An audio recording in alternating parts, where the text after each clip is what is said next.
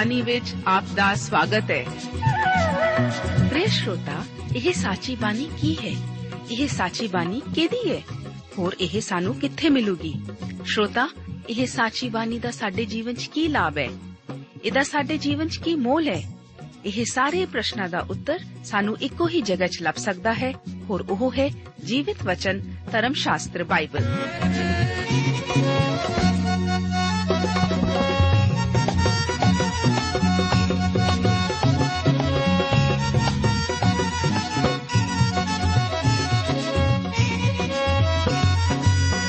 ਧਰਮ ਸ਼ਾਸਤਰ ਬਾਈਬਲ।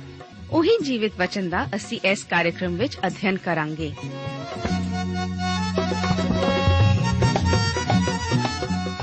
ਤੇ ਹੁਣ ਪਵਿੱਤਰ ਸ਼ਾਸਤਰ ਬਾਈਬਲ ਦਾ ਅਧਿਐਨ ਸ਼ੁਰੂ ਕਰਨ ਤੋਂ ਪਹਿਲਾਂ, ਆਈਏ ਅਸੀਂ ਆਪਣੇ ਮਨਾਂ ਨੂੰ ਤਿਆਰ ਕਰੀਏ ਇਸ ਭਜਨ ਦੁਆਰਾ।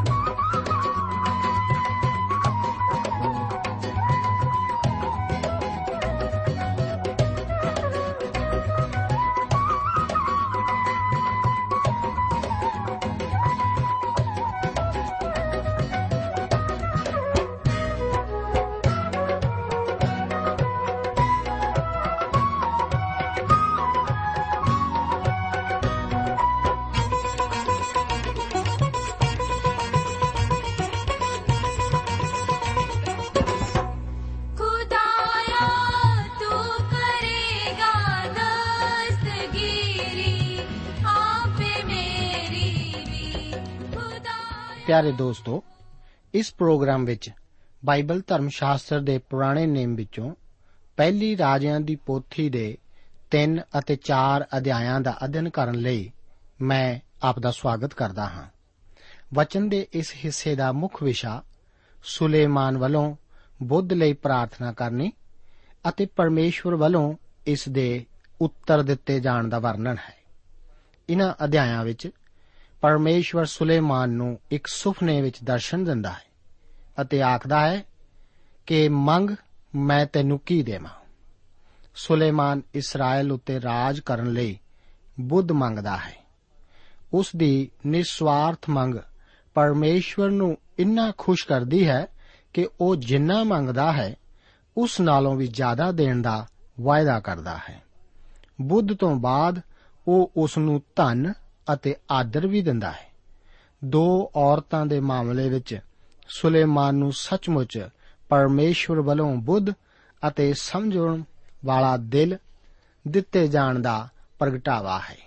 ਤਿੰਨ ਅਧਿਆਏ ਉਸ ਦੀਆਂ ਪਹਿਲੀਆਂ ਦੋ ਆਇਤਾਂ ਦੇ ਵਚਨ ਇਸ ਪ੍ਰਕਾਰ ਹਨ। ਲਿਖਿਆ ਹੈ, ਸੁਲੇਮਾਨ ਨੇ ਮਿਸਰ ਦੇ ਪਾਤਸ਼ਾਹ ਫਿਰਾਉਨ ਨਾਲ ਸਾਕਾਦਾਰੀ ਕੀਤੀ ਅਤੇ ਫਿਰਾਉਨ ਦੀ ਧੀ ਨੂੰ ਲੈ ਆਇਆ ਅਤੇ ਉਸ ਨੂੰ ਦਾਊਦ ਦੇ ਸ਼ਹਿਰ ਵਿੱਚ ਰੱਖਿਆ, ਜਦ ਤੀਕ ਆਪਣਾ ਮਹਿਲ ਔਰ ਯਹੋਵਾ ਦਾ ਭਵਨ ਔਰ ਯਰੂਸ਼ਲਮ ਦੀ ਸਫੀਲ ਚਫੇਰਿਓਂ ਬਣਾ ਨਾ ਚੁੱਕਿਆ।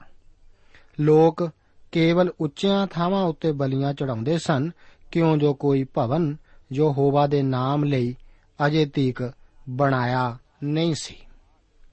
ਰਾਜਾ ਬਣਨ ਤੋਂ ਬਾਅਦ ਸਭ ਤੋਂ ਪਹਿਲਾਂ ਸੁਲੇਮਾਨ ਨੇ ਮਿਸਰ ਦੇ ਰਾਜਾ ਫਿਰਾਉਨ ਦੀ ਧੀ ਨੂੰ ਵਿਆਹਿਆ ਸੀ। ਇਸ ਨਾਲ ਉਸ ਦੀ ਸੰਧੀ ਮਿਸਰ ਨਾਲ ਹੋ ਗਈ ਸੀ। ਇਸ ਤਰ੍ਹਾਂ ਸੁਲੇਮਾਨ ਦੁਆਰਾ ਵਿਦੇਸ਼ੀ ਔਰਤਾਂ ਨਾਲ ਵਿਆਹ ਰਚਾਉਣੇ ਉਸ ਦੀਆਂ ਭਿਆਨਕ ਗਲਤੀਆਂ ਸਨ। ਯਾਦ ਰੱਖੋ ਕਿ ਸੁਲੇਮਾਨ ਔਰਤਾਂ ਦੀ ਅਦਾਲਤ ਵਿੱਚ ਹੀ ਪਾਲਿਆ ਪੋਸਿਆ ਗਿਆ ਸੀ। ਉਹ ਆਪਣੇ ਪਿਤਾ ਦਾਊਦ ਦੀ ਤਰ੍ਹਾਂ ਜੀਵਨ ਦੀ ਜਾਣਕਾਰੀ ਨਹੀਂ ਸੀ ਰੱਖਦਾ। ਅਤੇ ਨਾ ਹੀ ਉਸ ਵਾਂਗ ਪਰਮੇਸ਼ਵਰ ਲਈ ਰੋਹਾਨੀ ਯੋਗਤਾ ਅਤੇ ਨਾ ਹੀ ਆਪਣੇ ਜੀਵਨ ਵਿੱਚ ਪਰਮੇਸ਼ਵਰ ਲਈ ਚਾਹ ਸੀ। ਪਰ ਉਹ ਆਪਣੀਆਂ ਊਣਤਾਈਆਂ ਨੂੰ ਜ਼ਰੂਰ ਪਛਾਣਦਾ ਸੀ। ਫਿਰਾਉਨ ਦੀ ਧੀ ਵਿਆਹਣ ਤੋਂ ਬਾਅਦ ਉਸ ਨੇ ਪਰਮੇਸ਼ਵਰ ਕੋਲ ਜਾ ਕੇ ਬੁੱਧ ਮੰਗੀ ਸੀ ਅਤੇ ਅਸੀਂ ਖਾਹਿਸ਼ ਕਰਦੇ ਹਾਂ ਕਿ ਉਸ ਨੂੰ ਅਜਿਹਾ ਪਹਿਲਾਂ ਕਰਨਾ ਚਾਹੀਦਾ ਸੀ। ਦਾਊਦ ਦੇ ਰਾਜ ਤੋਂ ਬਾਅਦ ਢਿੱਲ ਦਾ ਸਮਾਂ ਸੀ। ਲੋਕ ਉੱਚੀਆਂ ਥਾਵਾਂ ਤੇ ਬਲੀਆਂ ਚੜਾਉਂਦੇ ਸਨ, ਜੋ ਕਿ ਅਸਲ ਵਿੱਚ ਗੈਰ ਯਹੂਦੀ ਬੰਦਗੀ ਦਾ ਨਮੂਨਾ, ਭਾਵ ਬੁੱਤ ਪੂਜਾ ਹੀ ਸੀ। ਤਿੰਨ ਅਧਿਆਏ, ਉਸ ਦੀਆਂ 3 ਤੋਂ ਲੈ ਕੇ 9 ਆਇਤਾਂ ਵਿੱਚ ਸੁਲੇਮਾਨ ਦੁਆਰਾ ਦਿੱਤੀ ਬਲੀ ਅਤੇ ਬੁੱਧ ਲਈ ਕੀਤੀ ਪ੍ਰਾਰਥਨਾ ਦਾ ਜ਼ਿਕਰ ਇਸ ਤਰ੍ਹਾਂ ਹੈ। ਵਚਨ ਵਿੱਚ ਲਿਖਿਆ ਹੈ ਅਤੇ ਸੁਲੇਮਾਨ ਦੀ ਜੋ ਹੋਵਾ ਨਾਲ ਲਗਨ ਸੀ ਅਤੇ ਆਪਣੇ ਪਿਤਾ ਦਾਊਦ ਦੀਆਂ ਵਿਧੀਆਂ ਉੱਤੇ ਚੱਲਦਾ ਸੀ। ਪਰ ਉੱਚੀਆਂ ਥਾਵਾਂ ਉੱਤੇ ਬਲੀਆਂ ਚੜਾਉਂਦਾ ਅਤੇ ਧੂਫ ਦਿਖਾਉਂਦਾ ਸੀ। ਪਾਤਸ਼ਾਹ ਹੋਮ ਬਲੀ ਲਈ ਗਿਬਿਓਨ ਨੂੰ ਗਿਆ, ਕਿਉਂ ਜੋ ਉਹ ਉੱਚਾ ਅਤੇ ਵੱਡਾ ਥਾਂ ਸੀ ਅਤੇ ਸੁਲੇਮਾਨ ਨੇ ਉਸ ਜਗਵੇਦੀ ਉੱਤੇ ਹੋਮ ਦੀਆਂ 1000 ਬਲੀਆਂ ਚੜਾਈਆਂ ਗਿਬਿਓਨ ਵਿੱਚ ਰਾਤ ਦੇ ਵੇਲੇ ਸੁਪਨੇ ਵਿੱਚ ਸੁਲੇਮਾਨ ਨੂੰ ਯਹੋਵਾ ਦਾ ਦਰਸ਼ਨ ਹੋਇਆ। ਪਰਮੇਸ਼ਵਰ ਨੇ ਆਖਿਆ, ਮੰਗ, ਮੈਂ ਤੈਨੂੰ ਕੀ ਦੇਵਾਂ? ਤਾਂ ਸੁਲੇਮਾਨ ਨੇ ਆਖਿਆ, ਤੈਂ ਆਪਣੇ ਦਾਸ, ਮੇਰੇ ਪਿਤਾ ਦਾਊਦ ਉਤੇ ਵੱਡੀ ਨੇਕੀ ਕੀਤੀ। ਕਿਉਂ ਜੋ ਉਹ ਤੇਰੇ ਸਨਮੁਖ ਸਚਾਈ ਧਰਮ ਔਰ ਮਨ ਦੀ ਸਿਧਾਈ ਨਾਲ ਤੇਰੇ ਨਾਲ ਚੱਲਦਾ ਰਿਹਾ ਅਤੇ ਤੈਂ ਉਹਦੇ ਲਈ ਉਸ ਵੱਡੀ ਨੇਕੀ ਦੀ ਪਾਲਣਾ ਕੀਤੀ ਕਿ ਉਹਨੂੰ ਇੱਕ ਪੁੱਤਰ ਦਿੱਤਾ, ਜਿਹੜਾ ਉਹਦੀ ਰਾਜਗੱਦੀ ਉੱਤੇ ਬੈਠਾ ਹੈ, ਜਿਵੇਂ ਅੱਜ ਦੇ ਦਿਨ ਹੈ। ਹੁਣ ਹੈ ਯਹੋਵਾ, ਮੇਰੇ ਪਰਮੇਸ਼ਵਰ, ਤੈਂ ਆਪਣੇ ਦਾਸ ਨੂੰ ਮੇਰੇ ਪਿਤਾ ਦਾਊਦ ਦੇ ਥਾਂ ਪਾਤਸ਼ਾਹ ਬਣਾਇਆ ਹੈ। ਪਰ ਮੈਂ ਤਾਂ ਇੱਕ ਛੋਟਾ ਜਿਹਾ ਮੁੰਡਾ ਹਾਂ ਅਤੇ ਮੈਂ ਬਾਹਰ ਜਾਣਾ ਅਤੇ ਅੰਦਰ ਆਉਣਾ ਨਹੀਂ ਜਾਣਦਾ ਹਾਂ। ਅਤੇ ਤੇਰਾ ਦਾਸ ਤੇਰੀ ਪਰਜਾ ਦੇ ਵਿਚਕਾਰ ਹੈ, ਜਿਹਨੂੰ ਤੈਂ ਚੁਣਿਆ। ਉਹ ਬਹੁਤੇ ਲੋਕ ਹਨ ਜਿਹੜੇ ਨਾ ਗਿਣੇ ਜਾਂਦੇ ਹਨ ਅਤੇ ਬਹੁਤਿਆਂ ਦੇ ਕਾਰਨ ਨਾ ਉਹਨਾਂ ਦਾ ਲੇਖਾ ਹੀ ਹੋ ਸਕਦਾ ਹੈ। ਤੂੰ ਆਪਣੇ ਦਾਸ ਨੂੰ ਸੁਣਨ ਵਾਲਾ ਮੰਨ ਦੇ ਭਈ ਉਹ ਤੇਰੀ ਪ੍ਰਜਾ ਦਾ ਨਿਆਂ ਕਰ ਸਕੇ। ਇਸ ਲਈ ਭਈ ਮੈਂ ਅੱਛੇ ਅਤੇ ਬੁਰੇ ਨੂੰ ਸਮਝਾਂ, ਕਿਉਂ ਜੋ ਤੇਰੇ ਬਹੁਤੇ ਲੋਕਾਂ ਦਾ ਨਿਆਂ ਕੌਣ ਕਰ ਸਕਦਾ ਹੈ? ਸੁਲੇਮਾਨ ਪੂਰੀ ਤਰ੍ਹਾਂ ਗੈਰ ਯਹੂਦੀ ਬੇਦੀਆਂ ਉਤੇ ਬਲੀਆਂ ਚੜਾਉਣ ਲਈ ਤਿਆਰ ਸੀ, ਜੋ ਕਿ ਦਾਊਦ ਕਦੇ ਵੀ ਨਾ ਕਰਦਾ। ਭਾਵੇਂ ਸੁਲੇਮਾਨ ਪ੍ਰਭੂ ਨੂੰ ਪਿਆਰ ਕਰਦਾ ਸੀ, ਪਰ ਫਿਰ ਵੀ ਉਹ ਦਾਊਦ ਵਰਗਾ ਮਨੁੱਖ ਨਹੀਂ ਸੀ। ਇੱਕ ਰਾਤ ਨੂੰ ਸੁਪਨੇ ਵਿੱਚ ਸੁਲੇਮਾਨ ਨੂੰ ਯਹੋਵਾ ਦਾ ਦਰਸ਼ਨ ਹੋਇਆ। ਮੈਂ ਆਪ ਨੂੰ ਇੱਕ ਵਾਰ ਫਿਰ ਦੱਸ ਦੇਵਾਂ ਕਿ ਅੱਜ ਕੱਲ ਪਰਮੇਸ਼ਵਰ ਲੋਕਾਂ ਨੂੰ ਸੁਪਨਿਆਂ ਵਿੱਚ ਦਰਸ਼ਨ ਨਹੀਂ ਦੇ ਰਿਹਾ। ਜੇਕਰ ਕਦੇ ਆਪ ਨੂੰ ਸੁਪਨਾ ਆਵੇ, ਤਦ ਇਹ ਕਹਿਣ ਦੀ ਕੋਸ਼ਿਸ਼ ਨਾ ਕਰੋ ਕਿ ਆਪ ਨੂੰ ਪਰਮੇਸ਼ਵਰ ਨੇ ਦਰਸ਼ਨ ਦਿੱਤਾ। ਪਰਮੇਸ਼ਵਰ ਅੱਜ ਸਾਡੇ ਨਾਲ ਆਪਣੇ ਵਚਨ ਰਾਹੀਂ ਗੱਲਾਂ ਕਰਦਾ ਹੈ। ਸੁਲੇਮਾਨ ਦੇ ਦਿਨਾਂ ਵਿੱਚ ਪਰਮੇਸ਼ਵਰ ਦਾ ਸਾਰਾ ਵਚਨ ਨਹੀਂ ਸੀ। ਇਸ ਕਰਕੇ ਪਰਮੇਸ਼ਵਰ ਨੇ ਉਸ ਨੂੰ ਸੁਪਨੇ ਵਿੱਚ ਦਰਸ਼ਨ ਦਿੱਤਾ ਅਤੇ ਆਖਿਆ ਕਿ ਮੰਗ, ਮੈਂ ਤੈਨੂੰ ਕੀ ਦੇਵਾਂ? ਜੋ ਵੀ ਚਾਹੇ, ਮੈਂ ਤੈਨੂੰ ਦੇ ਦਿਆਂਗਾ। ਸੁਲੇਮਾਨ ਕੀ ਮੰਗਣ ਜਾ ਰਿਹਾ ਹੈ? ਉਸ ਨੂੰ ਮੰਗਣ ਲਈ ਪੂਰੀ ਤਰ੍ਹਾਂ ਖੁੱਲ ਸੀ। ਇਹ ਸੱਚਾਈ ਕਿ ਉਹ ਇੱਕ ਬੁੱਧੀਮਾਨ ਚੋਣ ਕਰਨ ਜਾ ਰਿਹਾ ਹੈ। ਇਸ ਤੋਂ ਇਹ ਜ਼ਾਹਿਰ ਹੈ ਕਿ ਇਸ ਤੋਂ ਪਹਿਲਾਂ ਕਿ ਪਰਮੇਸ਼ਵਰ ਨੇ ਉਸ ਨੂੰ ਆਪਣੀ ਬੁੱਧ ਦਿੱਤੀ ਉਸ ਕੋਲ ਕਿਸੇ ਹੱਦ ਤੱਕ ਮਨੁੱਖੀ ਬੁੱਧ ਹੈ ਸੀ। ਜਦੋਂ ਪਰਮੇਸ਼ਵਰ ਨੇ ਸੁਲੇਮਾਨ ਨੂੰ ਦੱਸਿਆ ਕਿ ਉਹ ਉਸ ਦੀ ਹਰ ਖਾਹਿਸ਼ ਪੂਰੀ ਕਰੇਗਾ, ਮੈਂ ਸੋਚਦਾ ਹਾਂ ਕਿ ਉਸ ਨੂੰ ਪਤਾ ਸੀ ਕਿ ਸੁਲੇਮਾਨ ਵਿੱਚ ਕਈ ਘਾਟਾਂ ਸਨ। ਅਤੇ ਉਹ ਪੂਰੀ ਤਰ੍ਹਾਂ ਅਪੂਰਨ ਸੀ। ਪਰ ਮੇਰੇ ਦੋਸਤ ਇਹਨਾਂ ਗੱਲਾਂ ਵਿੱਚ ਪੂਰਨ ਹੈ ਕੌਣ? ਮਸੀਹੀ ਜੀਵਨ ਜੀਵਨ ਵਾਸਤੇ ਪੂਰਨ ਹੈ ਕੌਣ? ਸਾਡੇ ਵਿੱਚੋਂ ਇੱਕ ਵੀ ਨਹੀਂ। ਅਸਲੀ ਗੱਲ ਤਾਂ ਇਹ ਹੈ ਕਿ ਅਸੀਂ ਮਸੀਹੀ ਜੀਵਨ ਜੀ ਨਹੀਂ ਸਕਦੇ ਅਤੇ ਪਰਮੇਸ਼ਵਰ ਨੇ ਸਾਨੂੰ ਕਦੇ ਇਸ ਦੇ ਜੀਉਣ ਲਈ ਪੁੱਛਿਆ ਹੀ ਨਹੀਂ ਹੈ। ਉਸ ਨੇ ਸਾਨੂੰ ਪੁੱਛਿਆ ਹੈ ਕਿ ਜ਼ਰੂਰ ਹੈ ਕਿ ਉਹ ਖੁਦ ਹੀ ਉਹ ਜੀਵਨ ਸਾਡੇ ਦੁਆਰਾ ਜੀਏ। ਉਹ ਹੁਣ ਸੁਲੇਮਾਨ ਰਾਹੀਂ ਕੁਝ ਕਰਨ ਦੀ ਇੱਛਾ ਕਰ ਰਿਹਾ ਹੈ। ਰਾਜਾ ਧਨ, ਦੌਲਤ ਜਾਂ ਸ਼ਕਤੀ ਬਾਰੇ ਪੁੱਛ ਸਕਦਾ ਸੀ। ਪਰ ਉਸ ਦੀ ਊਣਤਾਈ ਨੂੰ ਜਾਣਦੇ ਹੋਇਆਂ ਗੌਰ ਕਰੋ ਕਿ ਉਹ ਕੀ ਮੰਗਦਾ ਹੈ। ਸੁਲੇਮਾਨ ਨੇ ਜਾਣ ਲਿਆ ਸੀ ਕਿ ਦਾਊਦ ਦੀਆਂ ਜੁੱਤੀਆਂ ਨਹੀਂ ਬਲਕਿ ਉਸ ਦੀ ਰਾਜਗੱਦੀ ਉੱਤੇ ਬੈਠਣ ਦੀ ਕੋਸ਼ਿਸ਼ ਕਰ ਰਿਹਾ ਸੀ। ਉਸ ਨੇ ਜਾਣ ਲਿਆ ਸੀ ਕਿ ਉਹ ਇਸ ਕੰਮ ਦੇ ਪੂਰੀ ਤਰ੍ਹਾਂ ਅਯੋਗ ਸੀ। ਉਹ ਤਜਰਬੇ ਵਜੋਂ ਆਪਣੇ ਆਪ ਨੂੰ ਇੱਕ ਛੋਟਾ ਬਾਲਕ ਸਮਝਦਾ ਹੈ। ਉਸ ਨੇ ਆਪਣੇ ਆਪ ਨੂੰ ਇਸ ਮਹਾਨ ਕੌਮ ਉੱਤੇ ਰਾਜ ਕਰਨ ਲਈ ਅਯੋਗ ਸਮਝਿਆ ਸੀ। ਅੱਜ ਕੱਲ ਬਹੁਤ ਸਾਰੇ ਲੋਕ ਹਨ ਜੋ ਕਿ ਪਰਮੇਸ਼ਵਰ ਦੀ ਸੇਵਾ ਕਰਨ ਦੀ ਕੋਸ਼ਿਸ਼ ਕਰ ਰਹੇ ਹਨ, ਜੋ ਕਿ ਆਪਣੀਆਂ ਊਣਤਾਈਆਂ ਨੂੰ ਪਛਾਣਦੇ ਨਹੀਂ ਜਾਪਦੇ। ਅਸੀਂ ਸਭ ਪਰਮੇਸ਼ਵਰ ਦੀ ਸੇਵਾ ਕਰਨ ਲਈ ਪੂਰੀ ਤਰ੍ਹਾਂ ਅਯੋਗ ਹੀ ਹਾਂ। ਸਾਨੂੰ ਅਸਲੀਅਤ ਨੂੰ ਪਛਾਣਨਾ ਚਾਹੀਦਾ ਹੈ ਤਾਂ ਕਿ ਅਸੀਂ ਉਸ ਸਥਿਤੀ ਵਿੱਚ ਹੋ ਸਕੀਏ ਜਿੱਥੇ ਕਿ ਪਰਮੇਸ਼ਵਰ ਸਾਡੀ ਮਦਦ ਕਰ ਸਕਦਾ ਹੈ। ਸੁਲੇਮਾਨ ਨੇ ਪਰਮੇਸ਼ਵਰ ਦੇ ਲੋਕਾਂ ਦਾ ਨਿਆਂ ਕਰਨ ਲਈ ਇੱਕ ਸਮਝ ਵਾਲਾ ਮਨ ਮੰਗਿਆ ਸੀ। ਮੈਂ ਇਸ ਉੱਤੇ ਕੁਝ ਵਿਚਾਰ ਕਰਨਾ ਚਾਹੁੰਦਾ ਹਾਂ। ਅਸੀਂ ਹਮੇਸ਼ਾ ਆਖਦੇ ਹਾਂ ਕਿ ਸੁਲੇਮਾਨ ਨੇ ਬੁੱਧ ਮੰਗੀ ਸੀ। ਇਹ ਤਾਂ ਬਿਲਕੁਲ ਸੱਚ ਹੈ, ਪਰ ਉਸਨੇ ਕਿਸ ਪ੍ਰਕਾਰ ਦੀ ਬੁੱਧ ਲਈ ਪ੍ਰਾਰਥਨਾ ਕੀਤੀ ਸੀ? ਉਸਨੇ ਰਾਜਨੀਤਿਕ ਬੁੱਧ ਲਈ ਪ੍ਰਾਰਥਨਾ ਕੀਤੀ ਸੀ। ਉਸ ਨੂੰ ਇੱਕ ਰਾਜਨੀਤੀਵਾਨ ਹੋਣ ਦੀ ਯੋਗਤਾ ਦੀ ਖਾਹਿਸ਼ ਸੀ। ਉਹ ਜਾਣਨਾ ਚਾਹੁੰਦਾ ਸੀ ਕਿ ਉਹ ਇਹਨਾਂ ਲੋਕਾਂ ਦਾ ਨਿਆਂ ਅਤੇ ਉਹਨਾਂ ਉੱਤੇ ਰਾਜ ਕਿਵੇਂ ਕਰੇ ਅਤੇ ਮਹਾਨ ਕੌਮੀ ਫੈਸਲੇ ਕਿਵੇਂ ਕਰੇ। ਉਸ ਨੇ ਆਤਮਿਕ ਸਮਝ ਲਈ ਨਹੀਂ ਸੀ ਪ੍ਰਾਰਥਨਾ ਕੀਤੀ। ਇਸ ਨੂੰ ਸਾਫ਼ ਤੌਰ ਤੇ ਜਾਣ ਲੈਣ ਦੀ ਜ਼ਰੂਰਤ ਹੈ। ਬਾਈਬਲ ਧਰਮ ਸ਼ਾਸਤਰ ਵਿੱਚ ਸੁਲੇਮਾਨ ਨੇ ਕਹਾਵਤਾਂ ਅਤੇ ਉਪਦੇਸ਼ਕ ਦੀ ਪੋਥੀ ਲਿਖੀਆਂ। ਇਹਨਾਂ ਵਿੱਚ ਉਹ ਬੁੱਧ ਹੈ ਜੋ ਕਿ ਇਸ ਸੰਸਾਰ ਵਿੱਚ ਸਾਡੀ ਅਗਵਾਈ ਕਰੇਗਾ। ਕਹਾਵਤਾਂ ਨੌਜਵਾਨਾਂ ਨੂੰ ਆਪਣੇ ਆਪ ਵਿੱਚ ਖੁਦ ਸ਼ੁਰੂਆਤ ਕਰਨ ਲਈ ਦੇਣ ਵਾਲੀ ਇੱਕ ਅੱਛੀ ਪੁਸਤਕ ਹੈ।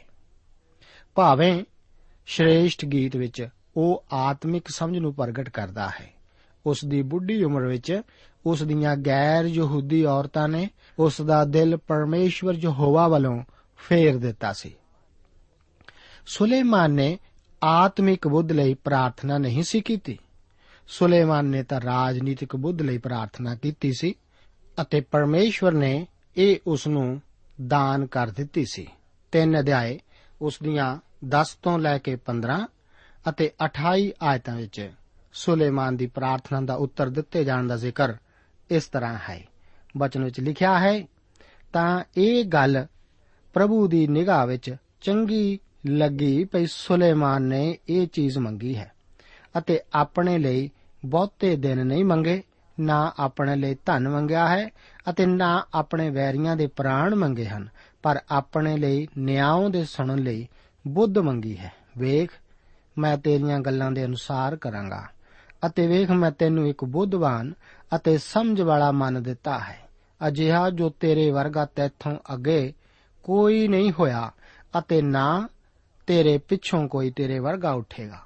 ਨਾਲੇ ਮੈਂ ਤੈਨੂੰ ਜੋ ਤੈਂ ਨਹੀਂ ਮੰਗਿਆ, ਉਹ ਵੀ ਦਿੱਤਾ।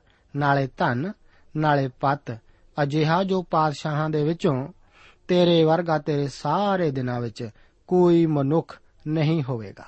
ਜੇਕਰ ਤੂੰ ਮੇਰੇ ਮਾਰਗ ਉਤੇ ਚੱਲੇਗਾ ਅਤੇ ਮੇਰੀਆਂ ਵਿਧੀਆਂ ਅਤੇ ਮੇਰੇ ਹੁਕਮਾਂ ਦੀ ਪਾਲਣਾ ਕਰੇਗਾ, ਜਿਵੇਂ ਤੇਰੇ ਪਿਤਾ ਦਾਊਦ ਨੇ ਕੀਤਾ, ਤਾਂ ਮੈਂ ਤੇਰੇ ਦਿਨ ਵਧਾਵਾਂਗਾ।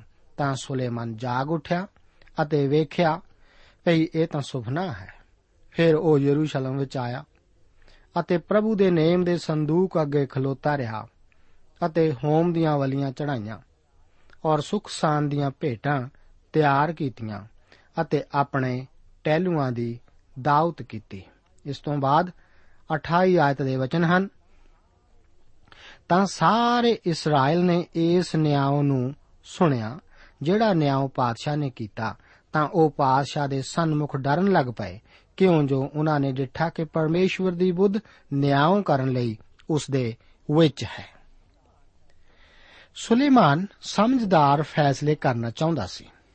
ਅੱਜ ਕੱਲ ਰਾਜਨੀਤੀ ਵਿੱਚ ਲੋਕ ਅਹੁਦਿਆਂ ਪਿੱਛੇ ਹੀ ਪਏ ਰਹਿੰਦੇ ਹਨ। ਲੋਕ ਆਪਣੀਆਂ ਯੋਗਤਾਵਾਂ ਅਤੇ ਮਹਾਨਤਾ ਦੀਆਂ ਡੀਂਗਾਂ ਹੀ ਮਾਰਦੇ ਰਹਿੰਦੇ ਹਨ। ਪਰ ਸਭ ਤਾਂ ਸਾਨੂੰ ਸੁਣਾਉਣ ਵਾਲੀ ਗੱਲ ਹੀ ਹੁੰਦੀ ਹੈ। ਨਾ ਉਹਨਾਂ ਕੋਲ ਕਿਸੇ ਸਮੱਸਿਆ ਦਾ ਹੱਲ ਹੈ ਅਤੇ ਨਾ ਹੀ ਉਹਨਾਂ ਕੋਲ ਬੁੱਧ ਹੈ।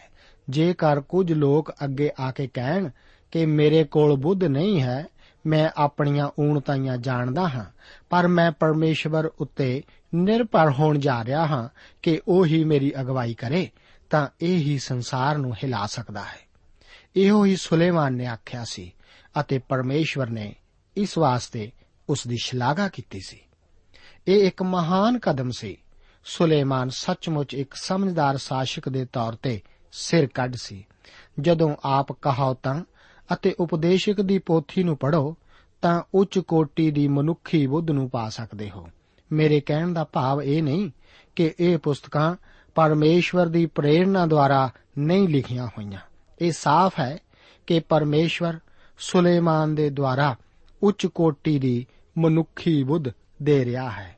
ਉਹ ਦੋਹਾਂ ਪੁਸਤਕਾਂ ਵਿੱਚ ਇਹ ਸਾਫ਼ ਜ਼ਾਹਿਰ ਕਰ ਰਿਹਾ ਹੈ ਕਿ ਇਕੱਲੀ ਮਨੁੱਖੀ ਬੁੱਧ ਜੀਵਨ ਦੇ ਸੋਤਿਆਂ ਨੂੰ ਪੂਰਾ ਕਰਨ ਲਈ ਪੂਰੀ ਤਰ੍ਹਾਂ ਅਸਫਲ ਹੈ। ਜਿਵੇਂ ਕਿ ਅਸੀਂ ਪਹਿਲਾਂ ਹੀ ਇਸ਼ਾਰਾ ਕਰ ਚੁੱਕੇ ਹਾਂ ਕਿ ਮਿਆਰ ਤਾਂ ਦਾਊਦ ਹੈ। ਇਹ ਤਾਂ ਮਨੁੱਖੀ ਮਿਆਰ ਹੈ ਅਤੇ ਬਹੁਤ ਉੱਚਾ ਨਹੀਂ ਹੈ, ਪਰ ਸੱਚਮੁੱਚ ਕੁਝ ਰਾਜੇ ਹੀ ਇਸ ਮਿਆਰ ਤੱਕ ਅਪੜੇ ਸਨ। 15 ਆਇਤ ਵਿੱਚ ਹੋਮ ਬਲੀਆਂ ਅਤੇ ਮੇਲ ਬਲੀਆਂ ਪ੍ਰਭੂ ਯੀਸ਼ੂ ਮਸੀਹ ਵੱਲ ਹੀ ਇਸ਼ਾਰਾ ਕਰਦੀਆਂ ਹਨ। ਹੋਮ ਬਲੀ ਦੱਸਦੀ ਹੈ ਕਿ ਉਹ ਕੌਣ ਹੈ। ਮੇਲ ਵਾਲੀ ਇਸ ਸਚਾਈ ਦਾ ਜ਼ਿਕਰ ਕਰਦੀ ਹੈ ਕਿ ਉਸ ਨੇ ਪ੍ਰਭੂ ਯੀਸ਼ੂ ਮਸੀਹ ਜੀ ਦਾ ਲਹੂ ਸਲੀਬ ਉੱਤੇ ਡੋਲ ਕੇ ਮੇਲ ਕਰਾਇਆ ਸੀ। ਕਿਉਂਕਿ ਜੋ ਕੋਈ ਉਹ ਹੈ, ਉਹ ਸਾਡਾ ਪਰਮੇਸ਼ਵਰ ਨਾਲ ਠੀਕ ਸੰਬੰਧ ਜੋੜ ਸਕਦਾ ਹੈ। ਉਸ ਦੇ ਲਹੂ ਦਾ ਡੋਲਿਆ ਜਾਣਾ ਹੀ ਸਾਡੇ ਪਾਪਾਂ ਦੇ ਦੋਸ਼ ਨੂੰ ਦੂਰ ਕੀਤੇ ਜਾਣ ਨੂੰ ਸੰਭਵ ਬਣਾਉਂਦਾ ਹੈ। ਇਸ ਅਧਿਆਏ ਦੇ ਆਖਰੀ ਭਾਗ ਵਿੱਚ ਸੁਲੇਮਾਨ ਦੀ ਬੁੱਧੀ ਦਾ ਪ੍ਰਦਰਸ਼ਨ ਕੀਤਾ ਗਿਆ ਹੈ।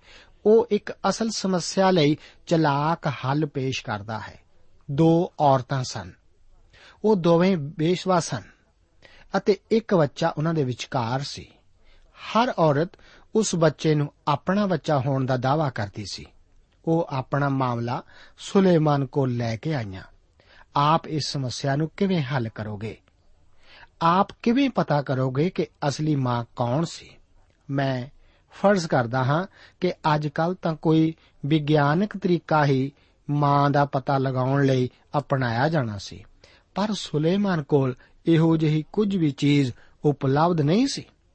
ਸੁਲੇਮਾਨ ਨੇ ਔਰਤਾਂ ਨੂੰ ਆਖਿਆ, ਕਿਉਂਕਿ ਤੁਸੀਂ ਦੋਵੇਂ ਹੀ ਬੱਚੇ ਦਾ ਦਾਅਵਾ ਕਰਦੀਆਂ ਹੋ। ਅਸੀਂ ਬੱਚੇ ਨੂੰ ਦੋ ਹਿੱਸਿਆਂ ਵਿੱਚ ਕੱਟ ਲੈਂਦੇ ਹਾਂ ਅਤੇ ਤੁਹਾਡੇ ਵਿੱਚੋਂ ਹਰੇਕ ਅੱਧਾ ਅੱਧਾ ਬੱਚਾ ਲੈ ਸਕਦੀਆਂ ਹੋ। ਇੱਕ ਜੋ ਕਿ ਮਾਂ ਨਹੀਂ ਸੀ, ਜਿਸ ਵਿੱਚ ਬੱਚੇ ਲਈ ਕੋਈ ਪਿਆਰ ਨਹੀਂ ਸੀ ਅਤੇ ਚਾਹੁੰਦੀ ਸੀ ਕਿ ਅਸਲੀ ਮਾਂ ਨਾਲ ਅਜਿਹਾ ਹੀ ਵਾਪਰੇ। ਉਸਨੇ ਉੱਤਰ ਦਿੱਤਾ, ਠੀਕ ਹੈ, ਜ਼ਰੂਰ ਇਸੇ ਤਰ੍ਹਾਂ ਹੀ ਕਰੋ ਅਤੇ ਬੱਚੇ ਦੇ ਦੋ ਟੁਕੜੇ ਕਰ ਦਿਓ। ਪਰ ਅਸਲੀ ਮਾਂ ਨੇ ਕਿਹਾ ਕਿ ਨਹੀਂ ਨਹੀਂ, ਇਸ ਤਰ੍ਹਾਂ ਨਾ ਕਰੋ। ਬੱਚਾ ਉਸ ਨੂੰ ਦੇ ਦਿਓ। ਸੁਲੇਮਾਨ ਜਾਣਦਾ ਸੀ ਕਿ ਉਹ ਔਰਤ ਜੋ ਕਿ ਬੱਚੇ ਦੀ ਜਿੰਦ ਬਚਾਉਣ ਲਈ ਉਸ ਦਾ ਤਿਆਗ ਕਰਨ ਲਈ ਚਾਹਵਾਨ ਸੀ, ਉਹੀ ਅਸਲੀ ਮਾਂ ਸੀ। ਇਹ ਉਹਨਾਂ ਲਈ ਕਈ ਸਿਆਣੇ ਫੈਸਲਿਆਂ ਵਿੱਚੋਂ ਇੱਕ ਸੀ, ਜੋ ਕਿ ਸੁਲੇਮਾਨ ਆਪਣੇ ਰਾਜ ਦੇ ਦੌਰਾਨ ਕਰਨ ਦੇ ਯੋਗ ਸੀ। ਅੱਗੇ 4 ਅਧਿਆਏ ਉਸ ਦੀਆਂ 1 ਤੋਂ 6 ਆਇਤਾਂ ਵਿੱਚ ਸੁਲੇਮਾਨ ਦੇ 11 ਰਾਜਕੁਮਾਰਾਂ ਦਾ ਜ਼ਿਕਰ ਹੈ। 4 ਅਧਿਆਏ ਵਿੱਚ ਸੁਲੇਮਾਨ ਆਪਣੇ ਰਾਜ ਨੂੰ ਸਿਖਰ ਤੇ ਪਹੁੰਚਾ ਦਿੰਦਾ ਹੈ। ਸ਼ਾਂਤੀ ਅਤੇ ਖੁਸ਼ਹਾਲੀ ਵੱਲੋਂ ਉਸ ਦਾ ਰਾਜ ਜਾਣਿਆ ਜਾਂਦਾ ਸੀ। ਸ਼ਾਂਤੀ ਤਾਂ ਅਸੀਂ ਚਾਹੁੰਦੇ ਹੀ ਹਾਂ ਕਿ ਇਹ ਸੱਚ ਨਹੀਂ। ਮੇਰਾ ਵਿਚਾਰ ਹੈ ਕਿ ਅਸੀਂ ਸੁਲੇਮਾਨ ਨੂੰ ਸ਼ਾਂਤੀ ਦਾ ਰਾਜਕੁਮਾਰ ਆਖ ਸਕਦੇ ਹਾਂ, ਜਦੋਂ ਕਿ ਦਾਊਦ ਇੱਕ ਯੋਧਾ ਮਨੁੱਖ ਸੀ। ਪਰ ਉਹ ਸ਼ਾਂਤੀ ਜੋ ਕਿ ਸੁਲੇਮਾਨ ਅਤੇ ਉਸ ਦੀ ਪਰਜਾ ਨੇ ਮਾਣੀ ਸੀ, ਇਹ ਯੋਧੇ ਮਨੁੱਖ ਦਾਊਦ ਦੁਆਰਾ ਹੀ ਸੰਭਵ ਬਣਾਈ ਗਈ ਸੀ। ਇਸ ਤੋਂ ਬਾਅਦ ਸਾਡੇ ਲਈ ਇੱਕ ਆਤਮਿਕ ਸਬਕ ਵੀ ਹੈ। ਅਸੀਂ ਇਹ ਮਹਿਸੂਸ ਕਰਨਾ ਪਸੰਦ ਕਰਦੇ ਹਾਂ ਕਿ ਪਰਮੇਸ਼ਵਰ ਇਸ ਕਰਕੇ ਪਾਪ ਮਾਫ ਕਰਦਾ ਹੈ ਕਿਉਂਕਿ ਉਹ ਭਾਵਕ ਹੈ। ਪਰ ਪਰਮੇਸ਼ਵਰ ਇਸ ਤਰ੍ਹਾਂ ਪਾਪ ਮਾਫ ਨਹੀਂ ਕਰਦਾ। ਮੇਰੇ ਦੋਸਤ, ਇਸ ਵਾਸਤੇ ਇੱਕ ਯੁੱਧ ਲੜਿਆ ਗਿਆ ਹੈ ਅਤੇ ਇੱਕ ਮਹਾਨ ਬਲੀ ਦਿੱਤੀ ਗਈ ਹੈ। ਖੂਨ ਡੋਲਿਆ ਗਿਆ ਹੈ ਤਾਂ ਕਿ ਸਾਨੂੰ ਪਾਪਾਂ ਦੀ ਮਾਫੀ ਜ਼ਰੂਰ ਮਿਲ ਜਾਵੇ। ਪ੍ਰਭੂ ਯੀਸ਼ੂ ਮਸੀਹ ਨੇ ਆਪਣੀ ਸਲੀਬ ਦੇ ਲਹੂ ਦੁਆਰਾ ਸਾਡਾ ਮੇਲ ਅਤੇ ਸ਼ਾਂਤੀ ਸਥਾਪਿਤ ਕੀਤੀ ਹੈ। ਇਹ ਸਿਰਫ ਉਸ ਦੇ ਲਹੂ ਦੁਆਰਾ ਹੀ ਹੈ ਕਿ ਅਸੀਂ ਸ਼ਾਂਤੀ ਵਿੱਚ ਦਾਖਲ ਹੋ ਸਕਦੇ ਹਾਂ।